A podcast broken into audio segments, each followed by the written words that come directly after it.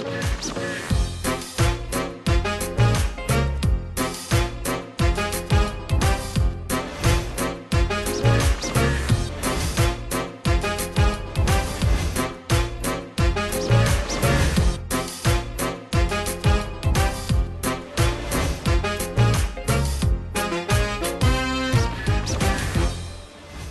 ดีครับ Jack Rider มาแล้วครับและนี่คือช่วงเวลาของครูที่ปรึกษาวันนี้ผมมีคุณพ่อขอปรึกษานะครับต้องบอกว่าคุณพ่อเนี่ยนะฮะจริงๆแล้วมีลูกอยู่2คนนะครับแต่ว่าสิ่งที่ห่วงที่สุดเลยก็คือคำว่าความสำเร็จนะฮะเนื่องจากว่าใช้ชีวิตไปเนี่ยยังไม่เห็นลูกว่าลูกเนี่ยจะมีความมุ่งมั่นหรือเป้าหมายที่ตัวเองอยากจะทำแบบชัดเจนเหมือนใช้ชีวิตแบบเด็กๆวัยรุ่นไปวันๆคุณพ่อเองจริงๆก็ไม่ได้ตั้งความหวังนะครับว่าอยากจะทำอะไรให้ลูกสำเร็จขนาดนั้นพยายามปล่อยวางด้วยซ้ำแต่ตัวเองก็ยังคงมีความคิดอยู่ในใจว่าโอ้ก็อยากให้ลูกมีเป้าหมายชัดเนาะจะได้รู้ว่าความสำเร็จคืออะไรแล้วเราเองก็จะได้ส่งเสริมได้ถูกทางด้วยนะครับวันนี้มาพูดคุยกันในรายการนะครับต้องต้อนรับนะฮะคุณพ่อนะครับรัชกิจนะครับปัญจเดชาชัยหรือคุณพ่อพิเศษครับสวัสดีครับครับนะฮะเหมือนที่ผมเล่าเมื่อกี้เลยต้องครับก็พยายามวางใจแล้วแหละแต่มันก็ถ้ารู้เร็วก็ดีเราจะได้ส่งเสริมถูกในฐานะคนเป็นพ่อใช่ครับแค่นั้นเองนะฮะเอาวันนี้ปรึกษากับนะฮะครูที่ปรึกษาของเราดีกว่าครับนะฮะต้อนรับครูใหญ่ผอ.วิเชียรชัยบังครับสวัสดีครับสวัสดีครับนะครับมาปรึกษาของหัวอกคนเป็นพ่อกันบ้างนะครับมีเวลาในการคุย20นาทีคุณพ่อพร้อมนะฮะครับผมใหญ่พร้อมนะฮะครับผมพร้อมแล้วเริ่มปรึกษาครูใหญ่กันครับครับก็อยากถามครูใหญ่ครับว่าแบบลูกเนี่ยที่เกิดเลยครับว่าเขาใช้ชีวิตแบบไปวันๆโดยที่ยังไม่มีเป้าหมายในชีวิตนี้ครับว่าโอไปอยากจะทำอะไรอยากจะเรียนต่ออะไรหรืออย่างเงี้ยครับคือทั้งการกระทำของเขาและคำพูดที่สนทนากันใช่ไม่ได้แสดงให้เราเห็นว่าเขามีเป้าหมายอะไรที่อยากจะสำเร็จอย่างชัดเจนยังใช่ครับไม่เราไม่เห็นความชัดเจนของเขาเลยเลยอยากถามผู้ใหญ่ว่าเราในฐานะที่เป็นผู้ปกครองครับเราควรจะทำตัวยังไงคิดยังไงหรือจะแนะนำเขายังไงไหมหรือว่าปล่อยวางนี่กับทั้งคู่เลยไหมฮะใช่ครับหรือว่ามีใครที่ดูมีแววมากกว่าหรือยังไงเพราะคุณพ่อมีลูกผู้ชายคนหนึ่งลูกผู้หญิงคนหนึ่งใครเป็นคนโตนะคนผู้ชายคนโตครับคนโตเนี่ยไม่เห็นเลยจนคุยกันว่าจบม.6 แล้วขอแก็ปเยียร์ปีหนึ่งได้ไหมเพื่อค้นหาตัวเองซึ่งแบบเราก็โอเคแต่ว่าเราจะทำยังไงในเมื่อแบบโหระยะเวลาแบบตรงนั้น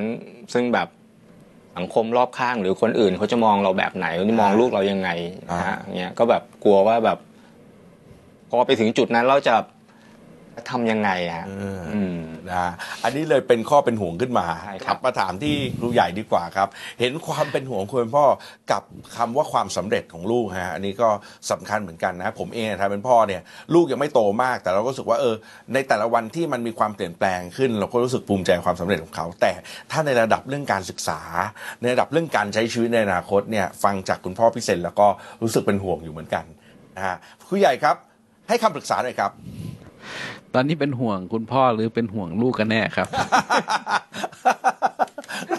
เป็นห่วงทุกทางเลยผู้ใหญ่อะตอนนี้จริงๆแล้วความสำเร็จเนี่ยมันขึ้นอยู่กับนิยามด้วยเนาะแสดงว่าเรานิยามแบบหนึ่งเราก็จะทำความสำเร็จอีกแบบหนึ่งทีนี้สิ่งหนึ่งที่เราเผชิญเราเห็นอยู่กันชัดๆอยู่ตอนนี้ก็คือคนเจเนเรชันเก่าเนี่ยก็จะนิยามความสำเร็จอีกแบบหนึ่งส่วนคนเจเนเรชันใหม่เนี่ยจะนิยามความสำเร็จอีกแบบหนึ่งแล้วเราไม่มีทางที่จะเข้าไปอยู่ในสภาพแวดล้อมแบบเขาได้เขาเกิดขึ้นมาอยู่ในสภาพแวดล้อมที่มีความเร็วการเข้าถึงข้อมูลได้ง่ายการคุกคีอยู่กับ AI หรือคำศัพท์ที่มันเกี่ยวข้องกับเทคโนโลยีใหม่ๆอันนั้นเขาอยู่ในเลยนะเขาดูในสภาพนั้นเพราะการนิยามตัวตนหรือการนิยามความสำเร็จของเขาเนี่ยคนละเรื่องเลยทีนี้มันก็จะเกิดการรับรู้อีกแบบหนึ่งว่าเขารับรู้ตลอดเวลาว่าพ่อแม่เนี่ยนิยามความสำเร็จอีกแบบหนึ่งและพยายามผลักดันให้เขาได้สำเร็จแบบนั้นซึ่งวิธีการตอบโต้ของเขาคือการเงียบไม่ดีกว่าเหรอทีนี้ ไม่ใช่ว่าคนยุคเก่าเนี่ยจะไม่เข้าใจว่าโลกใหม่เปลี่ยนเป็นยังไงนะแต่ความเข้าใจนั้นอ่ะไม่ได้เข้าใจเป็นเชิงสภาวะแค่เข้าใจรับรู้ตามนิยามของมันเฉยๆคริปโตเป็นยังไง AI เป็นยังไงแต่เขาเนี่ยอยู่ในมันใช้ชีวิตร่วมกับมันแล้วถ้าเรามองในโลกปัจจุบันเนี้ยเราควรจะแทนที่จะผลักดันเนี่ยเราควรจะเห็นอกเห็นใจคนรุ่นนี้อย่างมากเพราะว่าเวลาเขานิยามความสำเร็จแล้วเนี่ยโอกาสมันน้อยมากแต่ว่าเราเริ่มกลับมาทำอย่างนี้ดีไหมแทนที่จะผลักไปสู่ความสำเร็จอะไรบางอย่างที่เรานิยามหรือเขานิยามว่าตามเนี่ยชวนให้เขาได้ค้นพบตัวเองก่อนว่าตัวเองในการรับรู้ของตัวเองจริงๆแล้วเนี่ยเขารับรู้ตัวเองว่ายังไงเซลฟ์เพอร์เซพชันเขาคืออะไรแล้วเราจะคอยรู้ว่าไอ้เซลฟ์เพอร์เซพชันที่เขารับรู้นั่นมันสร้างเซลล์ไดรเวนให้กับเขาไหมแรงขับเคลื่อนเพราะมันมีบางเรื่องของเซลล์เพอร์เซพชันที่มันสกัดกั้นเซลล์ไดรเวนมันขับขึ้นไม่ได้เพราะมันติดกันที่มันมาติดอยู่ที่ว่าฉันรับรู้ตัวเองว่าฉันไม่สามารถฉันทำไม่ได้ฉันรับรู้ว่าตัวเองฉันไม่เก่งเรื่องนี้ฉันรับรู้ตัวเองว่าฉันขี้อายฉันรับรู้ตัวเองว่า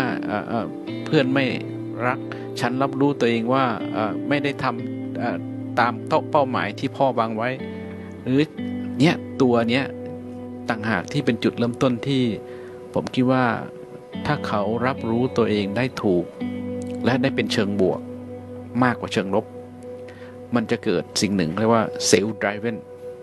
แล้วปล่อยเขาไปเลยเราอย่าลืมว่าเวลาเรามองลูกเนี่ยผลพวงของการเป็นลูกณขณะนี้มันมาจากอดีตตัวอย่างเช่นในยีนเป็นตัวกำหนดแม้แต่เสรีนิยมหรืออนุรักษ์นิยมยีนเป็นคนกำหนด introvert extrovert ยีนมีส่วนในการกำหนดขยันไม่ขยันชอบศิลปะหรือชอบคำนวณมีส่วนกำหนดแสดงว่าปรากฏการณ์หนึ่งที่เกิดขึ้นกับลูกตอนนี้คือปรากฏการณ์ที่อยู่เบื้องหลังที่ขับเคลื่อนมาก่อนหน้านี้แต่ที่พูดเนี่ยไม่ได้แปลว่าเราต้องยอมแพ้นะเพราะมนุษย์เนี่ยเราไม่มีอะไรปิดกั้นร่างกายของเราจากสิ่งแวดล้อมมนุษย์รับสสารพลังงานจากสิ่งแวดล้อมตลอดเวลาและสสารที่ทั้งสิ่งแวดล้อมทั้งสารเคมีที่รับเข้าไปนะมีโอกาสเปลี่ยนโครงสร้างภายในของเราได้หมดทั้งโครงสร้างระดับยีนหรือโครงสร้างระดับเซลล์สมองหรือเครือข่ายสมองแสดงว่าเราต้องทำอะไรได้สักอย่างแน่นอนจากนี้ไปโดยกลับมาเริ่มต้นที่แทนที่เราจะมองว่าเป้าหมายนั้นไกลเกินไปที่จะให้เขาเข้าใจชีวิตเขาเห็นเป้าหมายใกล้ๆหรือเปล่าแล้วเขาพยายามที่จะเซลฟ์ไดรเวนเพื่อจะเอาชนะเป้าหมายใกล้ๆนั้นเป็นระยะได้ไหมอันนี้ก็เป็นเรื่องใหญ่นะแต่ผมอยากให้กลับมานึกถึงเรื่องเซลฟ์เพอร์เซพชันมากๆเพราะตัวนี้มันสำคัญมากเราไม่รู้จริงๆว่าเขารับรู้ตัวเองอย่างไรตอนนี้เพราะว่าการรับรู้ตัวตนของเด็กเนี่ยมีหลายทางมากจากสภาพแวดล้อมที่เป็นอยู่จากการใส่ข้อมูลของพ่อแม่หรือครูจากการกระทำบางอย่างแล้วก็ได้ reflection จากสังคมก็เป็น self perception มันอาจจะมีทั้งด้านลบด้านบวกแต่ถ้าด้านลบมากกว่านี่กดดันแน่นอนแล้วมันมี self esteem ต่ำด้วยความรู้สึกว่าฉันมีคุณค่าน้อยอะไรเงี้ยหนึ่งเรื่องที่เมื่อกี้คุณพ่อพูดมาก็คือเรื่องที่ลูกเห็นภาพว่าโอ้ถ้าเกิดมันไม่รู้อยากจะเรียนอะไรหยุดสักปีหนึ่งไหมพอก่อนที่จะเข้ามหาวิทยาลัยเพื่อค้นหาตัวเองผู้ใหญ่มีคำแนะนำเพิ่มเติมอะไรตรงนี้ไหมฮะเราอยู่ในจุดที่เราตอนสมัยเรายังเป็นเท่าเขาเราอยู่ในจุดที่มีช้อยชัดเจนแต่ปัจจุบันนี้เด็กทุกคนเจอปัญหาหนึ่งไม่มีช้อยและคลุมเครือมากคำนวณไม่ออกว่าโลกจะไปทางไหนมันพลิกผันตลอดเวลาแล้วมันจะไปหนักขึ้นกว่านี้ขึ้นเรื่อยๆถูกต้องไหมผู้ใหญ่ครับโอ้โหนะอ่ะคุณพ่อถามคุณพ่อก่อนว่าตัวคุณพ่อเคลียร์ไหมเรื่องนี้มีนิดหนึ่งตรงที่ตัวเซลฟ์เพอร์เซพชันนะครับมันมีเรื่องของระยะเวลาไหมว่ามันเลยระยะเวลาที่เราจะช่วงวัยของเขาเมื่อมันผ่านไปแล้วหรือว่ามันสามารถสร้างได้ตลอดสามารถเปลี่ยนแปลงได้ตลอดขึ้นอยู่กับข้อมูลที่เข้าไปแล้วก็ถ้าข้อมูลไหนที่มันเคยเป็นลบ แล้วเรามีข้อมูลใหม่ในเชิงบวกเข้าไปแล้วเขาพิสูจน์มันด้วยตัวเองคือเขาทำได้จริงๆเซฟโพซิชันก็จะเปลี่ยนแปลงได้ตลอดใช่ครับเหมือนผมเคยฟังครูใหญ่พูดก็คือการสร้างของเซลล์จะอยู่ในช่วง 1-3 1-4 1ประมาณนี้ใช่ไหมฮะใช่ครับหลังจากนั้นพอเขาเริ่มมีเซลล์ปั๊บเซลล์เพอร์เซชันเนี่ยคือสิ่งที่จะเรียนรู้ค่อยๆรับรู้ค่อยๆรับรู้ขึ้นฉะนั้นเปลี่ยนได้ครับไม่ว่าวันนี้เขาจะมีเซลล์เพอร์เซชันในแง่ลบมากแค่ไหนครับเปลี่ยนได้แต่มันสำคัญมากเพราะมันเกี่ยวข้องถ้าเซลล์เพอร์เซชันด้านลบเนี่ยมันจะไปเกี่ยวข้องกับตัวสารเคมีในสมองด้วยก็แปลว่าเขามีการหลั่งสารแห่งความเครียดอย่างต่อเนื่องและถ้ายิ่งต่อเนื่องมากขึ้นก็จะเป็นเรื้อรังยิ่งเรื้อรังมากเท่าไหร่โอกาสที่เขาจะเห็นเป้าหมายเนี่ยจะยากเพราะว่าความเครียดที่เรื้อรังเนี่ยมันไปสกัดกั้นการทำงานของเปลือกสมองส่วนหน้าไอ้เปลือกสมองส่วนหน้าคือสมองส่วนที่มองเห็นเป้าหมายครับนะแต่ในเบื้องต้นต้องถามคุณพ่อเคลียร์ประเด็นนี้ครับเคลียร์นะครับอ๋อคุณพ่อใช้เวลาไปครึ่งทางพอดีครับกำลังจะเข้าสู่10นาทีที่เหลือผมว่าไปต่อเลยครับคำถามต่อไปฮะคุณพ่อครับปรึกษาครูใหญ่ครับโอเคครับก็อย่างลูกเนี่ยเราสามารถที่จะสร้างคุณลักษณะหรือว่าสร้างลักษณะของคนที่จะประสบความสำเร็จเนี่ยครับเราจะสามารถสร้างให้กับลูกเราได้ไหมหรือว่าไม่ต้องทำอะไรเขาสามารถเป็นได้เองโดยที่เราไม่ต้องปลูกฝังอะไรเลยหรือว่าเราควรจะปลูกฝังเขาถึงจะมีลักษณะแบบคนที่จะประสบความสำเร็จได้นะครับก็กลับมาที่ผมพูดแหละว่าความสำเร็จมันขึ้นกับนิยามใช่ไหมเพราะฉะนั้นถ้าคุณพ่อนิยามความสำเร็จว่าคืออะไรเราถึงจะเห็นว่าไอตัวคุณลักษณะแบบไหนที่จะได้ความสำเร็จแบบนั้นหรือตัวเด็กเองนิยามความสำเร็จว่ายังไงหรือเขามีอยู่แล้วคุณลักษณะแบบตามความสำเร็จที่เขานิยามอันนี้ก็เป็นเรื่องสำคัญมากแต่ผมก็ตอบกลางๆแล้วกันทั้งสองการนิยามความสำเร็จในคนเจน X กับคนเจนนิ้วโป้งเนี่ยนะเขานิยามความสำเร็จต่างกันแต่มันมีคุณลักษณะหนึ่งเป็นคุณลักษณะที่ไม่ว่าในยุคสมัยไหนเขาจะต้องไปถึงได้ถ้ามีเซลล์คอนโทรลถ้ามีทักษะการกำกับตัวเองเพราะในการกำกับตัวเองเนี่ยอันแรกเขาเจนเป้าหมายไกลอันที่สองเขาไม่ลดละที่จะจดจ้องเป้าหมายนั้นไม่เลิกอันที่สามคือเขาไม่วอกแวกออกจากเป้าหมายนั้นเราสังเกตดูซิว่าลูกเวลาทำอะไรบางอย่างเขาเนี่ยทำสำเร็จทุกครั้งไหมแล้วเขามีวิธีการที่จะจัดการสิ่งเย้ายวนจัดการละออกจากสิ่งเย้ายวนเพื่อทำสิ่งนั้นให้สำเร็จถ้าเขายังมีสิ่งนี้อยู่เนี่ยแม้ว่าโลกจะเปลี่ยนไปยังไงนิยามของความสำเร็จจะเปลี่ยนไปยังไงแต่คุณลักษณะของเซลล์คอนโทรลเนี่ยมันคือการทำงานของสมองส่วนหน้าแหละเปลือกสมองส่วนหน้าแหละที่เหมือนกับ EF ด้วยอันนี้ก็จะเป็นเครื่องมือสำคัญที่ทำให้มนุษย์เห็นว่าฉันต้องการอะไรจริงๆและมุ่งมั่นที่ทำมันนั้นให้ได้สำเร็จจนได้คือเซลล์คอนโทรลซึ่งต้องเริ่มฝึกนะอย่างลูกๆถ้าเล็กก็ฝึกอย่างเช่นตอนนี้อยู่มัธยมแล้วก็สิ่งที่ฝึกก็คือ1ก็คือเรื่องของให้ทำงานสำเร็จทุกครั้งไม่ว่างานเล็กงานน้อยให้สำเร็จทุกครั้งแล้วก็ให้ทำงานสำคัญก่อนงานที่อยากแล้วก็อันที่3คือหัดควบคุมอารมณ์ไม่ได้บอกว่าสะกดกั้นจนไม่แสดงอารมณ์อะไรเลยนะธรรมชาติทุกอย่างเด็กมนุษย์ก็จะมีการแสดงอารมณ์ออกเพราะมันเป็นการระบายความเครียดออกจากตัวใช่ไหมจากสมองส่วนกลางใช่ไหมแต่ว่าหลังจากนั้นเนี่ยคุณพ่อคุณแม่เรามีวิธีที่จะให้เขา reflection อารมณ์ตลอดเวลาอันนี้เขาเรียกว่าการจัดการอารมณ์คือได้สะท้อนคิดจากที่เกิดขึ้นเมื่อกี้ผลมันเกิดยังไงผลเกิดกับเรายังไงร่างกายเราเกิดสภาวะแบบไหนมันนั้นมันส่งผลกระทบต่อคนอื่นยังไงทำอย่างนี้เรื่อยๆจนเป็นวงจรของการ reflection นั่นก็เขาก็เริ่มมีความสามารถในการจัดการอารมณ์ซึ่งความสามารถในการจัดอารมณ์เนี่ยมันคือความสำเร็จเรื่องใหญ่เรื่องหนึ่งที่มนุษย์ต้องการก็คือการสร้างความสัมพันธ์ที่ดีกับคนอื่นไปทำงานสร้างความสัมพันธ์ที่ดีในที่ทำงานอยู่ในสังคมอยู่ในครอบครัวสร้างความสัมพันธ์ที่ดีกับคนอื่นมันคือความสำเร็จหนึ่งเหมือนกันแต่ไม่ใช่การกดครับไม่ใช่การไม่ให้เขาไม่แสดงออกทางอารมณ์ ควบคุมทางอารมณ์หมายถึงว่าถ้าแสดงออกอะไรแล้วมา